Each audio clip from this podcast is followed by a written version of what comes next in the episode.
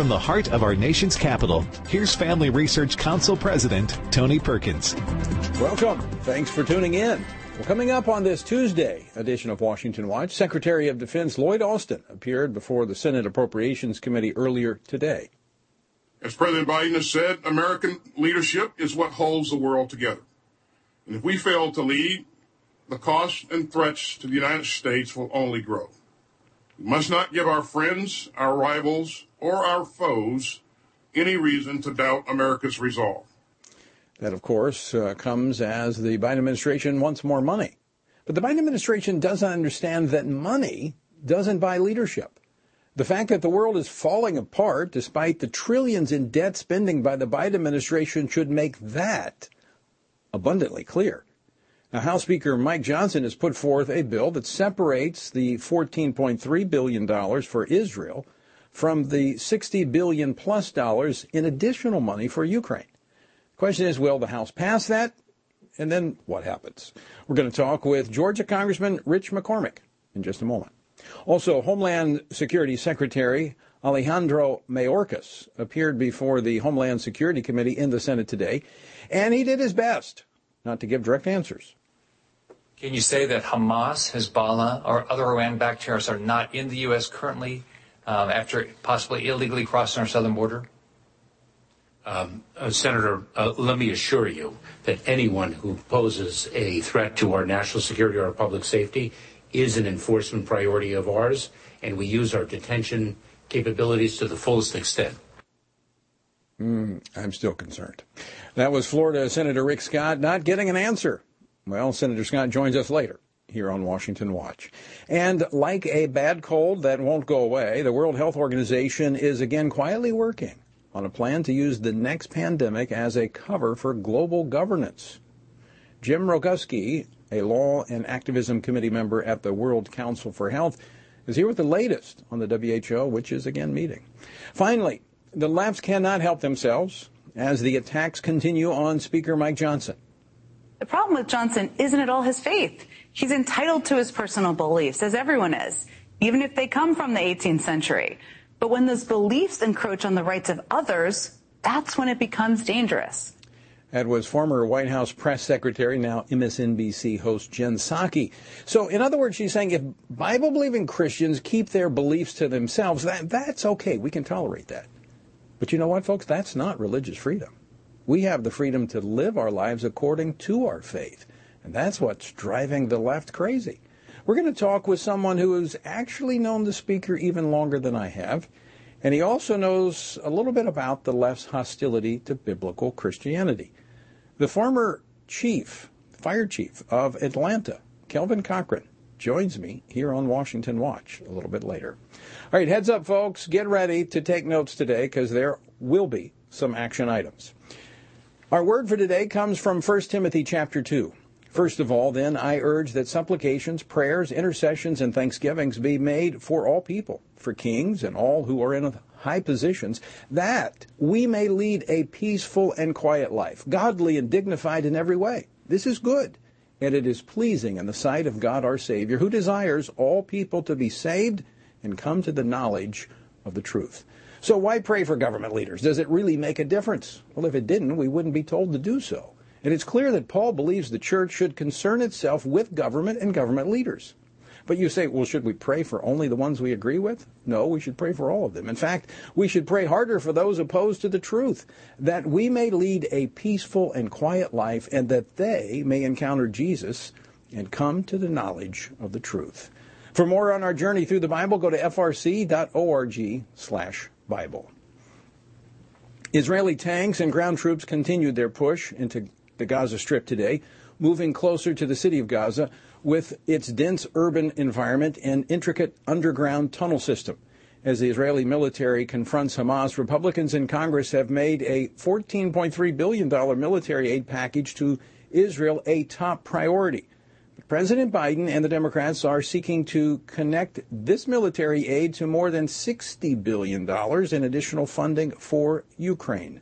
Joining me now to discuss this and more, Congressman Rich McCormick. He serves on the House Foreign Affairs Committee and the House Armed Services Committee. He represents the 6th Congressional District. of Georgia. Congressman McCormick, welcome back to Washington Watch. Thanks. Good to be with you. So you serve on the Foreign Affairs Committee. Tell us the latest you're hearing from Israel.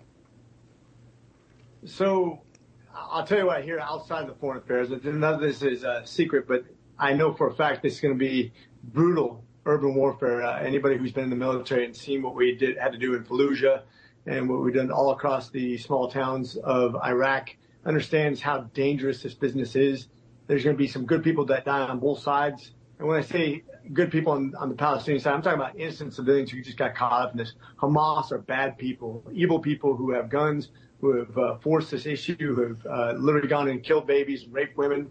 And now the Palestinian people will be used as human shields uh, for this evil regime. Uh, let's let's face it, the the Israelis use their weaponry to pick, protect their children. Hamas uses children to protect their their uh, their military machine. Uh, if everybody in Gaza laid down their arms, there would be peace. If everybody in Israel laid down their arms, there would be no more Israel. They'd be annihilated. Uh, going room to room, house to house is going to cost some very specialized people who are highly trained and, and very patriotic their lives. That's just a fact. There's no getting, and it doesn't matter how well trained you are. They are multi-layered defenses. These guys are well trained, uh, much better trained than in the past. Uh, it is going to be difficult terrain, but but I know that it's very necessary to root out Hamas down to the last person. My my biggest concern is that they'll melt away as they start to lose considerable ground, and they'll just disappear into civilian populace and live to fight another day. I hope they fight and stay to the last man and and be brave as we give their souls back to Allah to be sorted out because uh, they need to be ended.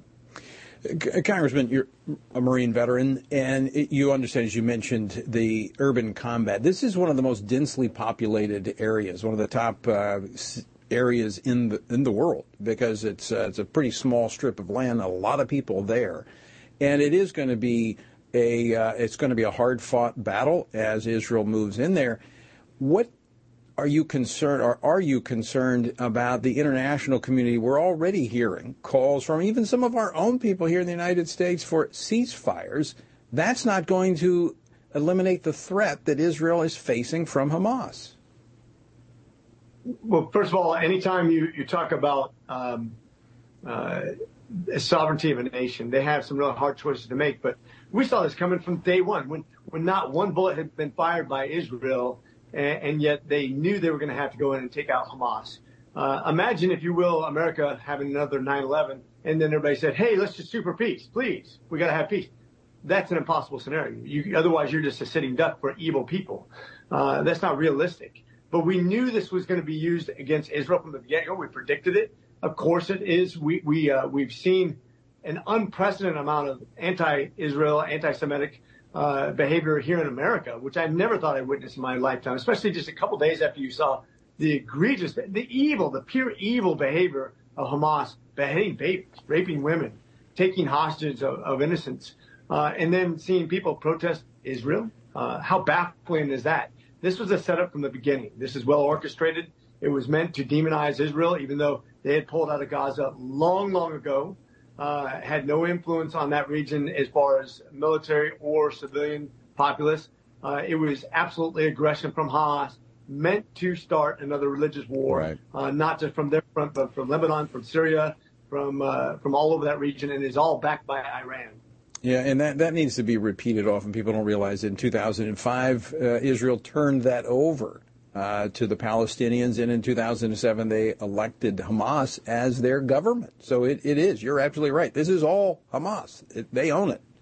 Let's talk about the response. Speaker Johnson, House Republicans have made military support for Israel a top priority. Have already uh, passed a resolution last week standing with Israel. This week, uh, funding for Israel. It is uh, separated from uh, the Biden administration's priorities of another 60 plus billion going to Ukraine. Is that going to pass the House? I think so. I think it'll pass overwhelmingly. We know that they need it. Most of it's military aid. Like over 10 billion of it is military aid. The rest of it's made up of state and uh, some emergency funds. I, am not really sure why they need 50 million for emergency evacuation of Americans.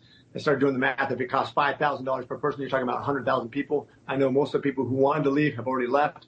So I'm a little bit suspicious about just throwing money at a problem, but the vast majority of this is going to go to military aid, which they need, and which right. is going to be required in order to finish their mission.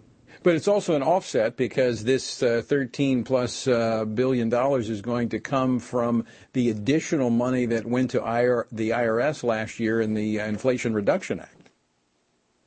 You know, we, have talked about this in several other bills that we passed that have not been signed into law.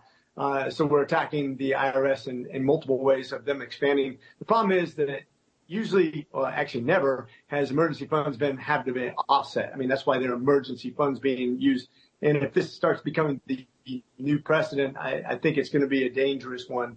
Uh, you're either doing the right thing or not. I think we need to save as much money as possible in the federal budget. Regardless, this is a leverage point that we're using to defund the IRS. The um, the CBO is going to give this a negative rating most likely because they're going to say now you're going to collect less tax income. Uh, so you can see that partisan argument already starting to form, which I hate. Uh, this should be about one thing, which is funding the right thing to get done. Uh, I think we need to save every penny we can into the future. I think the IRS having 87,000 more agents is a problem in and of itself. But but and I know why we're leveraging this, but I'm not sure it's the right fight to pick when we start talking about emergency funding being tied to things like this. Do you foresee any Democrat support for this funding for Israel? Absolutely. Uh, I, I, think they get it.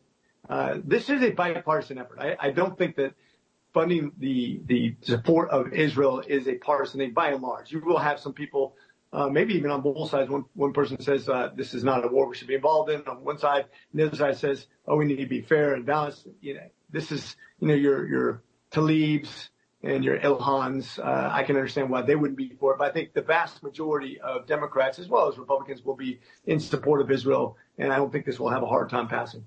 What happens when this uh, comes back from the Senate uh, once again combined with uh, Ukraine?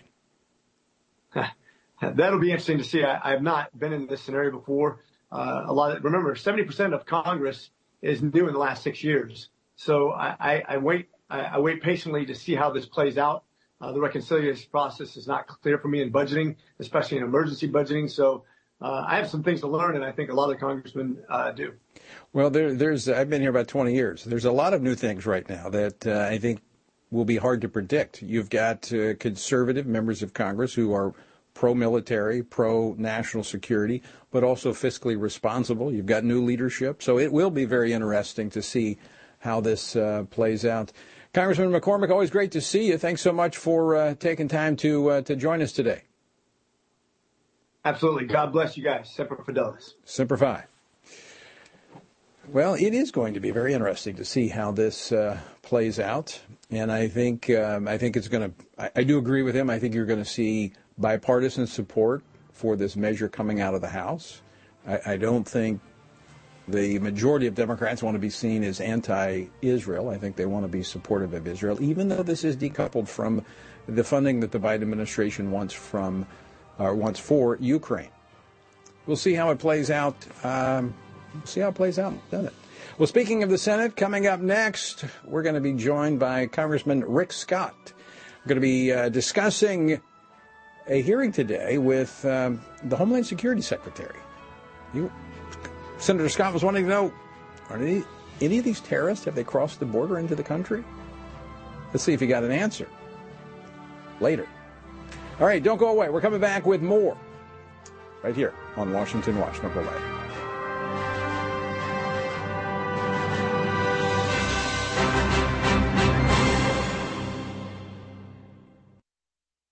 Christians must be sure to faithfully think about the issues that have taken our culture and many of our churches by storm from a biblical perspective. Family Research Council's David Closson, along with co-authors Denny Burk and Colin Smothers, released a new book, Male and Female He Created Them, a study on gender, sexuality, and marriage to help Christians better grasp the Bible's teaching about these issues. This study presents a biblical view of homosexuality, transgenderism, and marriage.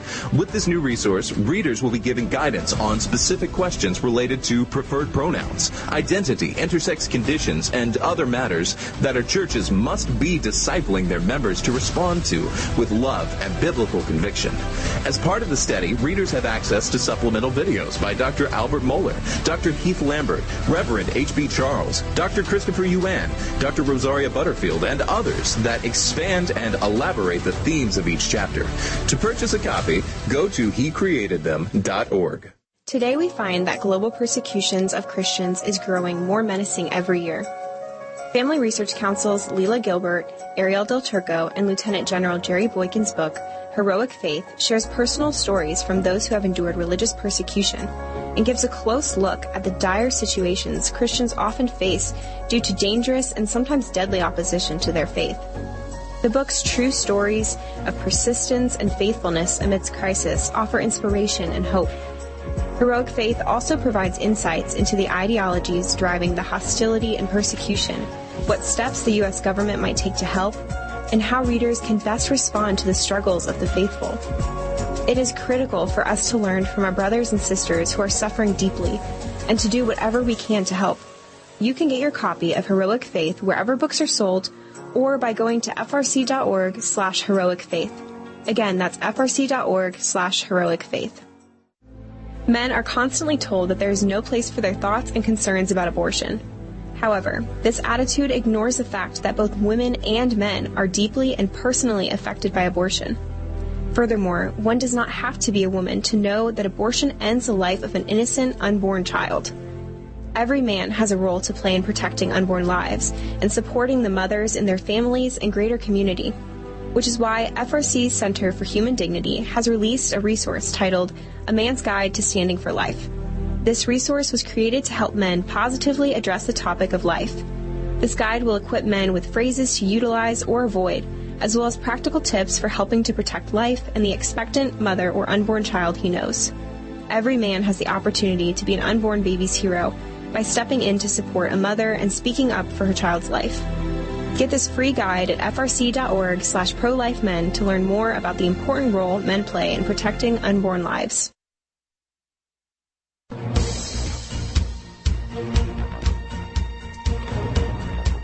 Welcome back to Washington Watch. Good to have you with us on this Tuesday. The website, TonyPerkins.com. Right, the terrorist invasion of Israel early this month echoes the unprecedented chaos at our own southern border, where in fiscal year 2023, uh, all records have been shattered. Border Patrol uh, have had more immigrant encounters, including a record number of encounters with suspect, suspects on the terrorist watch list than ever before. And if, if we're not paying attention to this, and, and unfortunately I don't think we are, at least the Biden administration is not, this could be deadly. Homeland Security Secretary Alejandro Mayorkas and FBI Director Christopher Wray testified before the Senate Homeland Security Committee today, but they refused to answer whether members of Hamas, Hezbollah, and other Iran, uh, Iranian-backed terrorist groups had illegally crossed the southern border. Joining me now to discuss this, Senator Rick Scott from Florida, who is leading the effort to keep Israel support separate from other spending, like we were just talking about with uh, Congressman McCormick. He serves on four Senate committees, including the Senate Committee on Homeland Security, Government Affairs, and the Senate Budget Committee. Senator Scott, welcome back to the program. Great to be with you, Tony. Yeah, we had a we had a hearing today, and my goal was is to really make sure people know what the risk is, and so they wake up. I mean, I think October seventh was a wake up call to America. Um, when you see that the the hatred, the evil that these Hamas terrorists did to individuals where they cut off babies' heads, they raped young girls and burned them alive, burned babies. I mean, all these all these horrible things. Could that happen here? I don't want it to happen here. So, um, what that was my question today is, what is America? What is, what's our risk in America to Hamas and Hezbollah and other terrorist groups? Uh, Senator, you said it's a wake up call. I'm not sure it is a wake up call for this administration. I mean, they continue to do the same thing they did before. I don't, I don't, you know what? Here's what I don't understand. I don't care whether you're Republican or Democrat. You should love your family, right? So 70,000 people die in a fentanyl overdose a year because there's an open border. I mean, why don't the Democrats want to solve this in Biden? And you look at what happened in Israel, you see the hatred to Jews in this country. Um, and you see these open borders. You look at how many people have come from Iran, in Iraq, in Syria, in Afghanistan, completely unvetted that are around our country. And think about this for a second. 19 terrorists with box cutters killed 2,700 some Americans back in 9-11. And if you look at Hamas, all they had was a few vehicles and guns. And they killed 1,400 Israelis and Americans, and they still have, what, close to 300 people, including at least 10 Americans hostage in, in Gaza. So you, you, know, Senator, I know that these hearings are a part of the oversight. I mean, this is part of your responsibility as a, as a senator.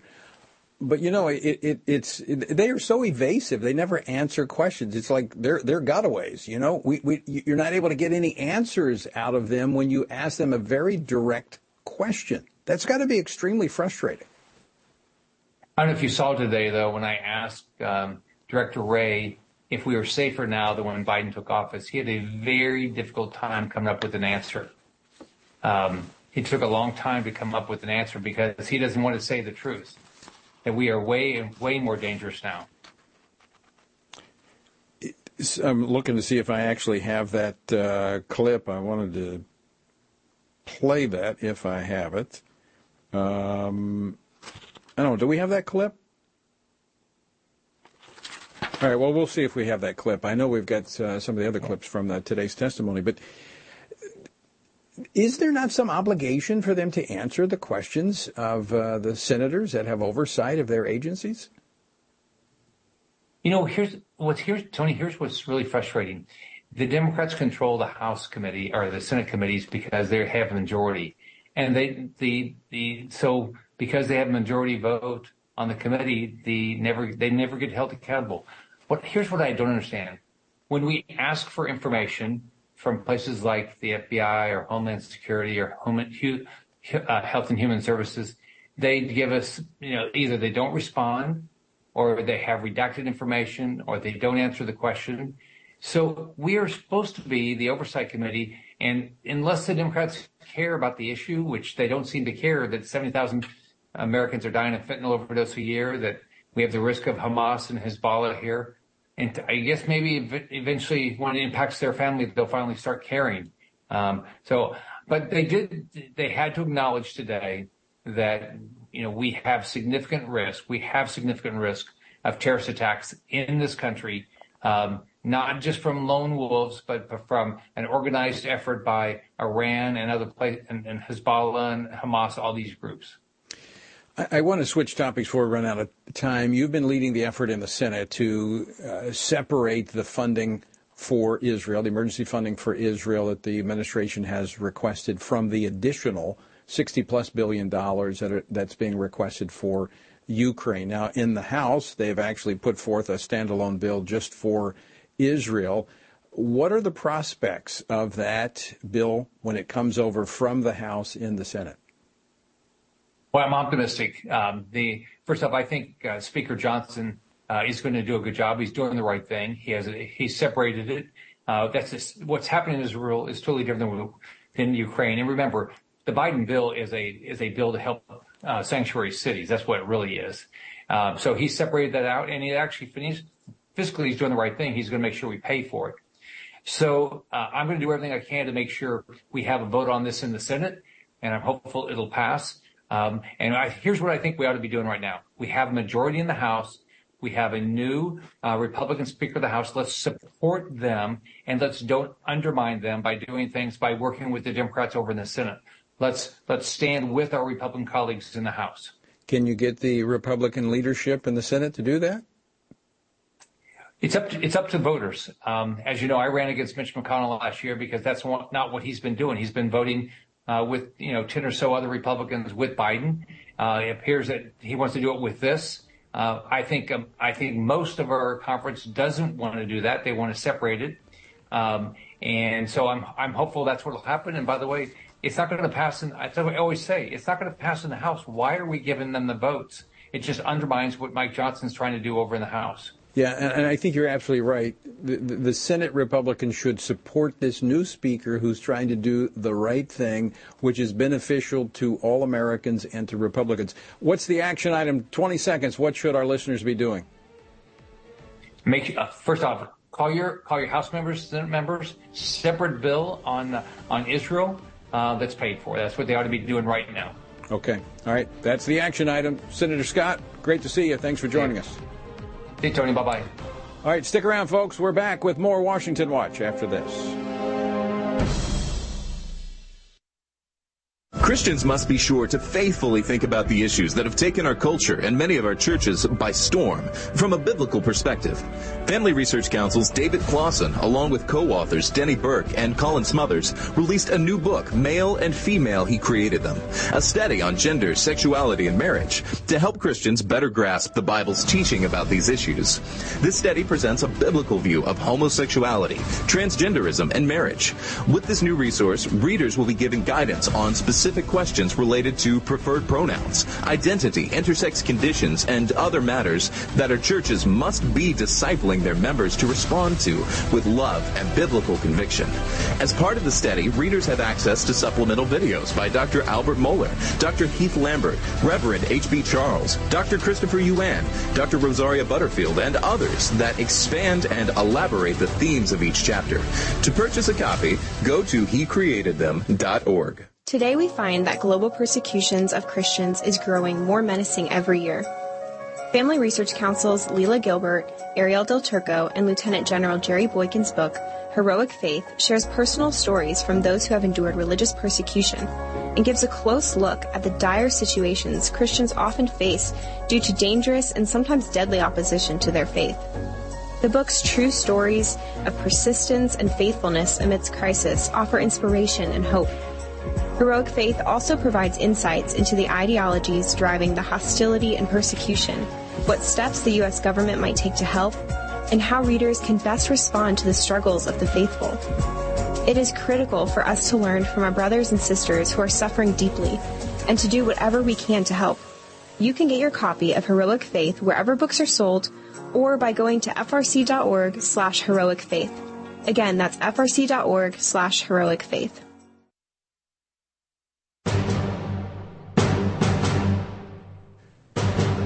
This is Washington Watch. I'm Tony Perkins. All right, let me give you that Capitol switchboard number that uh, Senator Rick Scott was uh, making reference to you making calls to your senators regarding the funding for uh, Israel. 202 224 3121. That's 202 224 3121. Uh, contact your senator and encourage them to support the approach that the House Speaker is taking to uh, segment this funding and have standalone funding for Israel. Uh, that uh, is going to be voted on probably tomorrow. All right, 202 224 3121. All right, as we continue to track the World Health Organization's effort to usurp authority and power from sovereign nations, yesterday the Intergovernmental Negotiating Body published their latest draft of the proposal for negotiating text of the pandemic agreement. Now, that is a mouthful, I know, but that's what these bureaucrats do. But you need to pay attention to this because this is dangerous stuff. Now, this version will be considered by the seventh meeting of the Intergovernmental Negotiating Body next week at the WHO headquarters in Switzerland. Now, the WHO's end goal of this effort, which has been going on for a while and it will continue up until next May, is to be fully empowered to make decisions on our behalf without our consent. Joining me now to discuss this is Jim Roguski, a member of the Law and Activism Committee at the World Council for Health. Jim, welcome back to Washington Watch. Well, thank you very much for having me. And, you know, you are correct. It is a mouthful. But the fact that it's not referred to as a treaty is actually very important because what they are setting up, and it's exactly what you said, is an ongoing series of what they call the Conference of the Parties that would meet pretty much forever. And the idea is they're trying to hash out an agreement just to have an agreement so that they can pat themselves on the back and say, oh, look what, you know, great work we did. I was actually a little bit surprised that from the last version, this version got smaller by about 12 pages. And so what they're doing is trying to reach a basic fundamental agreement to set up a bureaucracy that would meet on an ongoing basis year after year after year to impose protocols that, as you said, we wouldn't have any any say over the matter, much like the Framework Convention for Climate Change that was agreed to by the United Nations back in 1992. That ongoing system of, you know, forever unelected, unaccountable bureaucrats making decisions on our behalf without our input is something that's just absolutely not acceptable. I mean, this is like a self-winding watch. Uh, once they create it, it's just going to keep on going. So explain for just a moment. It, it, it's very. I read through all this, and and so they create this conference of the parties, and then they're empowered to do forever whatever they want to do, and then it's just like Hotel California for those that want to try to get out. They can't. It takes two years. You got to be in it two years, and then it takes a year for them to act upon it. I mean, the world could be eradicated by the time you're able to get out of this bad deal. The, the thing to realize about the meat of what they're talking about, though, is that it doesn't have any resemblance to what people would think of as health.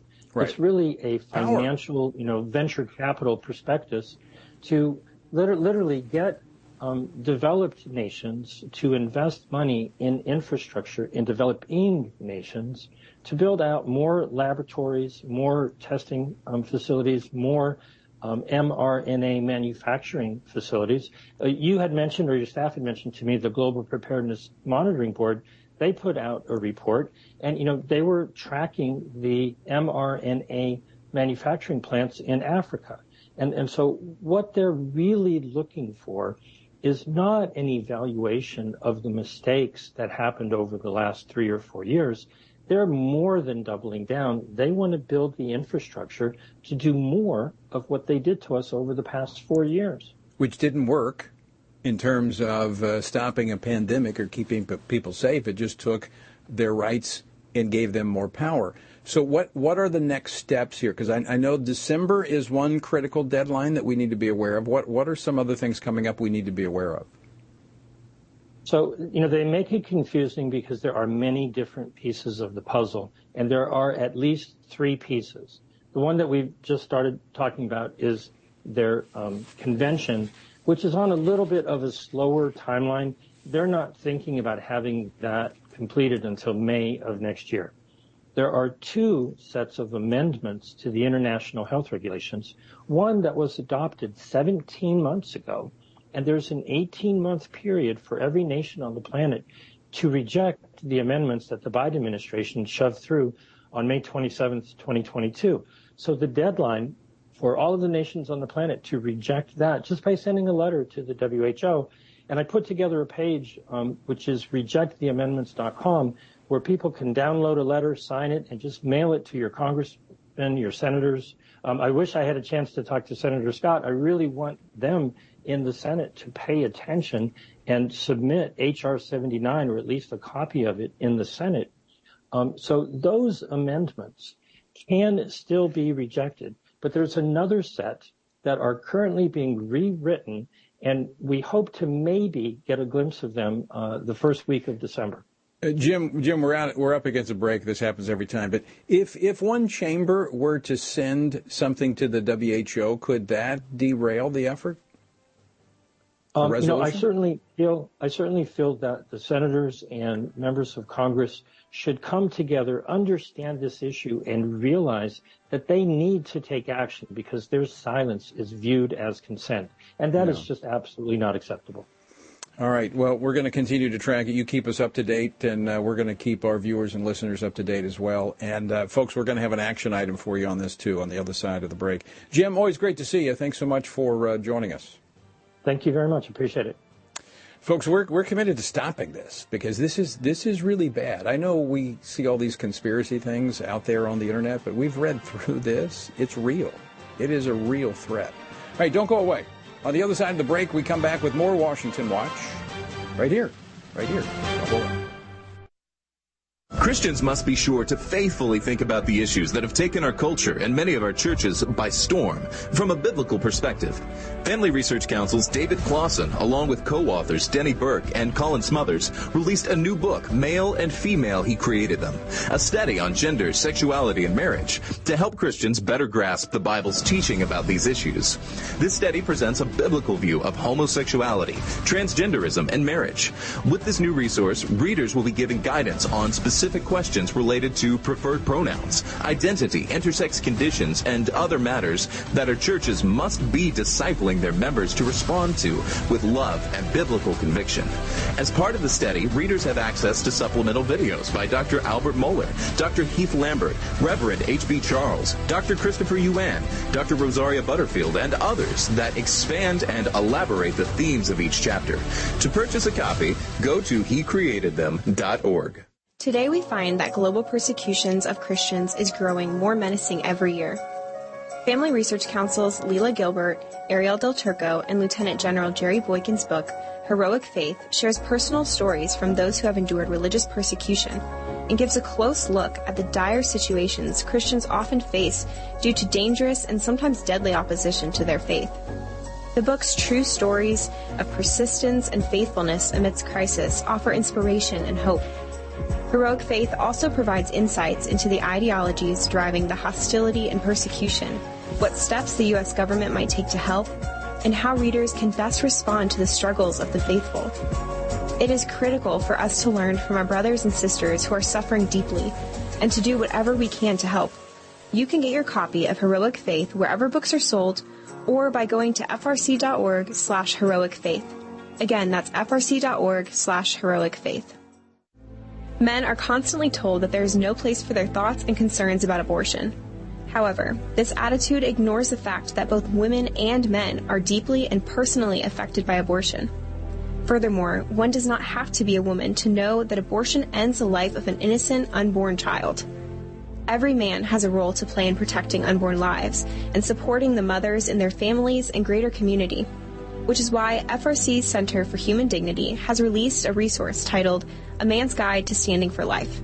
This resource was created to help men positively address the topic of life. This guide will equip men with phrases to utilize or avoid as well as practical tips for helping to protect life and the expectant mother or unborn child he knows. Every man has the opportunity to be an unborn baby's hero by stepping in to support a mother and speaking up for her child's life. Get this free guide at frc.org slash prolifemen to learn more about the important role men play in protecting unborn lives.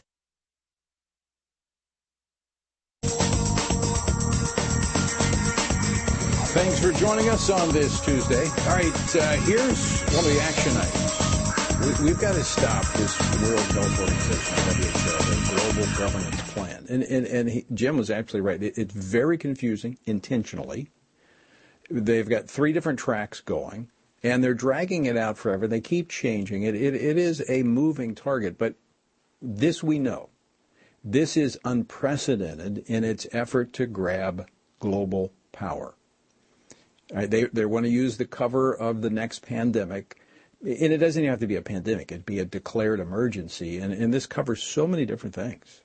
And we know, I mean, look what's coming out of the United Nations right now. They're attacking Israel for defending itself against Hamas.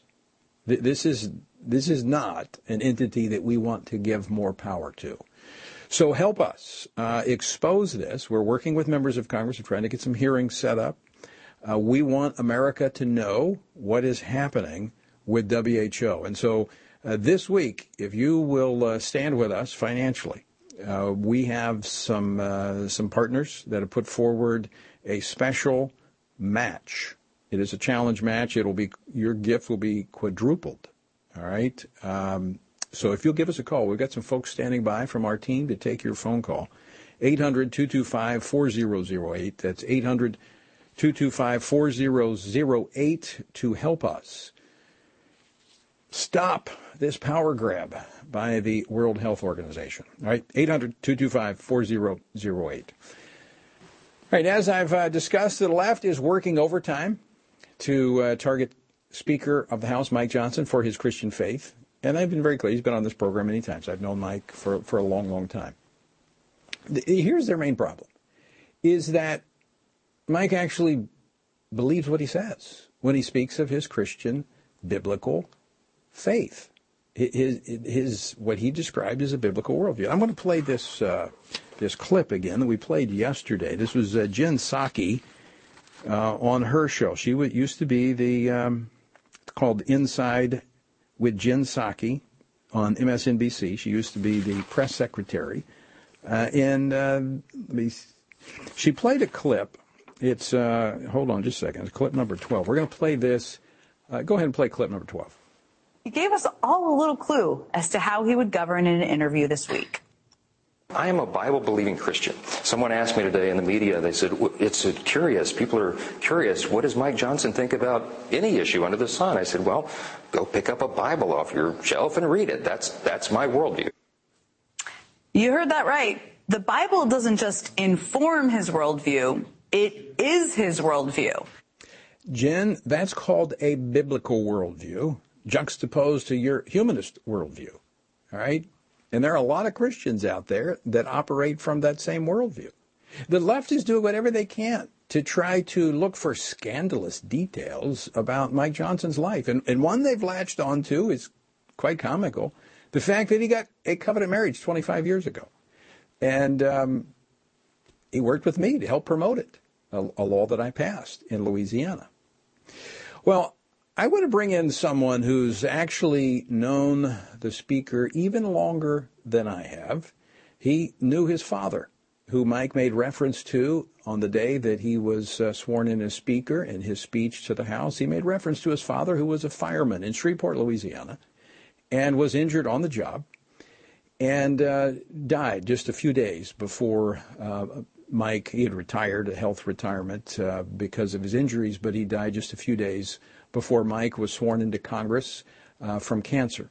Well, join me now to uh, to discuss this and this attack that is going on toward Christian faith is Kelvin Cochran. He, uh, among the many titles he's had, he served as firefighter. He was later the chief of uh, the fire department in Shreveport, Louisiana, alongside um, now Speaker's uh, Mike Johnson's father. He previously served as the administrator of the United States Fire Administration and then the fire chief of Atlanta. Chief, welcome back to Washington Watch. Always great to see you. Tony, it's great to see you, and it's good to be back on Washington Watch. Now, you actually worked with uh, Mike's dad. Um, in fact, uh, he trained you, did he not? That's exactly right. Uh, Mike's dad, Pat Johnson, was uh, on the Shreveport firefighter fire department, what we would refer to as a firefighter's firefighter. He was a role model to all firefighters, and he was uh, promoted to captain training officer about a year before I was hired in 1981. And he quickly became all of the recruits' favorite training officer. And for me personally, he became a role model because uh, he made such an impression upon me with the way he, way he wore his uniform, his professional demeanor, and just the way that he treated people on the job. And he gave me the aspiration of wanting to be a captain training officer one day. And as you stated, Tony, uh, his untimely uh, retirement due to accident, due to injuries sustained at a cold storage plant explosion, where he was one of the members of the hazardous materials response team, uh, and training officer Percy Johnson was killed, and Pat Johnson was badly burned and ultimately retired. His retirement, Tony, created a vacancy, uh, and I was his successor and being promoted to fill the vacancy that he created when he retired.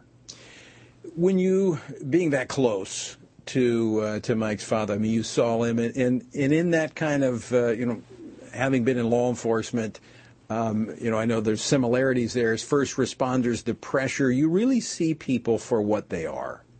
What can you tell us in terms of similarities that you see in Mike with his father, Pat? Man, there are many similarities. Uh, Pat Johnson was unashamedly Christian. He integrated his faith with his calling as a firefighter, and he integrated his faith with his purpose as a father and as a husband. And uh, he was one of those Christians who connected his role as a firefighter to the biblical principle of being our brother's keeper and to the biblical principle of sacrificing or laying down one's life uh, for another. Pat Johnson was a man of courage and a man of valor, and uh, those same traits exist in his son, Mike Johnson. So, so Chief, when you when you go through any type of uh, academy, whether it be law enforcement, military, fire, you look up to those trainers. Um, did his faith play a role in shaping your integration of your faith with your public walk as a firefighter? It absolutely did because he was outwardly living out his faith. He was sharing how faith connected to the career in every aspect of the training of a firefighter. Uh, he made sure that we understood as rookie firefighters that there was a divine connection between being a firefighter and uh, and being a believer, uh, and also being faithful in our family relationships. And he lived it out. Uh, Pat Johnson and his family, they lived right across the street from the training academy. Can you imagine that? And so I had a chance to see uh, uh, Pat's uh, wife, Jeannie, and, and Mike and his siblings. They would come across the street to the training academy from time to time. And I had a chance to see Pat Johnson live out uh, his love for his family and his kids right in front of all of us. And I remember Mike specifically. He was so proud of his dad, uh, and his dad was so very proud of him. And uh, Mike was uh, just a consummate big brother. Uh, you could tell that he took serious his responsibility of being a big brother for his siblings. Chief, obviously you paid close attention uh, to to Pat in his role of integrating his faith because you did the same. In, in fact, um, you know, for those that don't know your story, uh, we connected when you were the chief in Atlanta, uh, and you were very much like Mike Johnson is being today, being criticized publicly for simply living out your faith as a Bible believing Christian. Yes, sir. I, I, tell you, you know, I never imagined, Tony, that writing a book for a Christian men Bible study would actually cost uh, or end my childhood dream come true fairy tale career after 34 years of faithful service but it absolutely did uh, in my career. And um, I learned a lot of things about that. I just was completely shocked that in the United States of America, the land of the free and the home of the brave, the, the land of our constitutional First Amendment rights, that I could be terminated for writing a book for a Christian in Bible study. So I know firsthand uh, what it's like to be uh, targeted and attacked for speaking truth. Of course, you went on in uh, in court and prevailed in that case and and won. And I think your example of being willing to to live out your faith at I mean Atlanta Fire Department that's a big fire department. And by your example, I, I have no doubt that through the years of your 30 plus years in the fire industry in the fire department uh, in various places that there are others just like you look to Pat Johnson that looked to you and saw, hey, this guy is living it out. He's the real deal. That's what really frightens the left. And that's why they want to crush people like you, like Mike Johnson, uh, and, and others, is because, I mean, it's why they want to cancel us is because we give a platform and we, we actually walk out our faith. We're not going to hide it. We're not going to keep it between our ears. We're going to share it because it is, it is our hope that's within us and it's also what offers freedom and fulfillment to others. It absolutely does, Tony. And, um, you know, having the courage and grace to stand in this cultural moment is so essential for all believers when we are facing the fire. And I've come to learn that there are three essential components for uh, any and all believers who, when that day comes, not if it comes, but when that day comes, it's so important for us to know, number one, that God has prepared us for that moment. Uh, realize that you would not be facing the fire and, and experiencing that moment if God not, had not determined that he had thoroughly equipped you for it. And so Mike Johnson has been thoroughly prepared and thoroughly equipped to deal with the persecution uh, that he is facing. And so has all believers been prepared by the Most High God. The second thing is to face the reality that there are worldly consequences for standing on biblical truth and standing for Christ. There are worldly consequences for it. So being attacked for speaking the truth should be anticipated and expected for the believer, knowing that number one, again, God has prepared us for it. And um, the truth always sounds like hate to those who hate the truth. And so we should expect for them to respond in a very, uh, in many cases, harsh and sometimes even violent way. But because of their response, we should not respond that way. We should respond with love and with compassion, but with also with confidence. We should not be surprised. We should not be discouraged, but we should also not waver.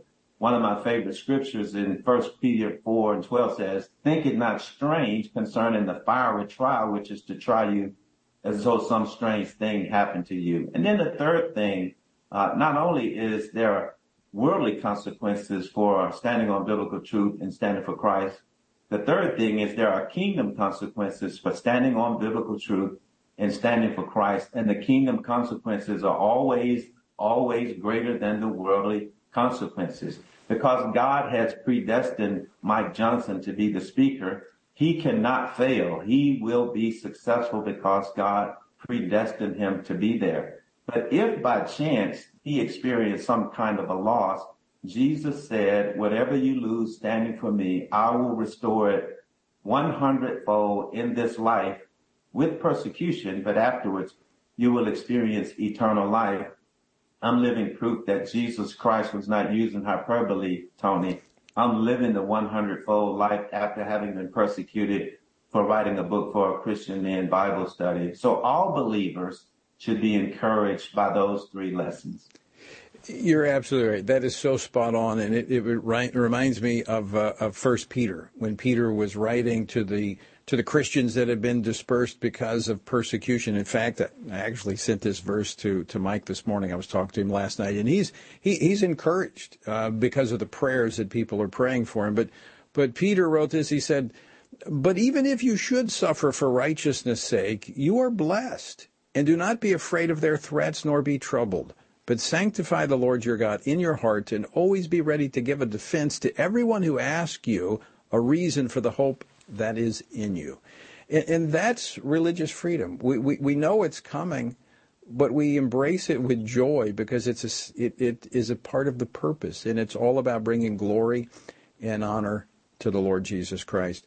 Chief, always great to see you. Thank you so much for uh, taking time. Uh, very quickly, we're, we're up against the break, but what is the main thing people could be doing right now to be supportive of Mike Johnson?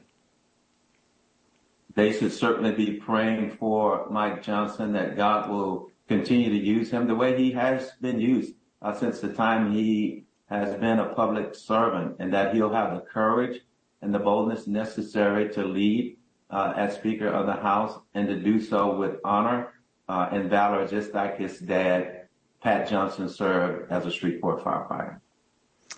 Chief Kelvin Cochran, thank you, sir. Always great to see you. So appreciate you. Thank you, Tony. All right. We should pray for all of those in authority. We actually began the program. But even more so for those who are standing for truth. And when we have brothers and sisters in Christ who are in these positions, it should give us all the more reason to pray. So pray for Mike Johnson and all of the members of Congress who are there for the right reason, to serve their fellow man and to bring honor and glory to God. And they're not hiding that. All right, until next time, I leave you once again with the encouraging words of the Apostle Paul, found in Ephesians 6, where he says, When you've done everything you can do, when you've prayed, when you've prepared, and when you've taken your stand, by all means, keep standing.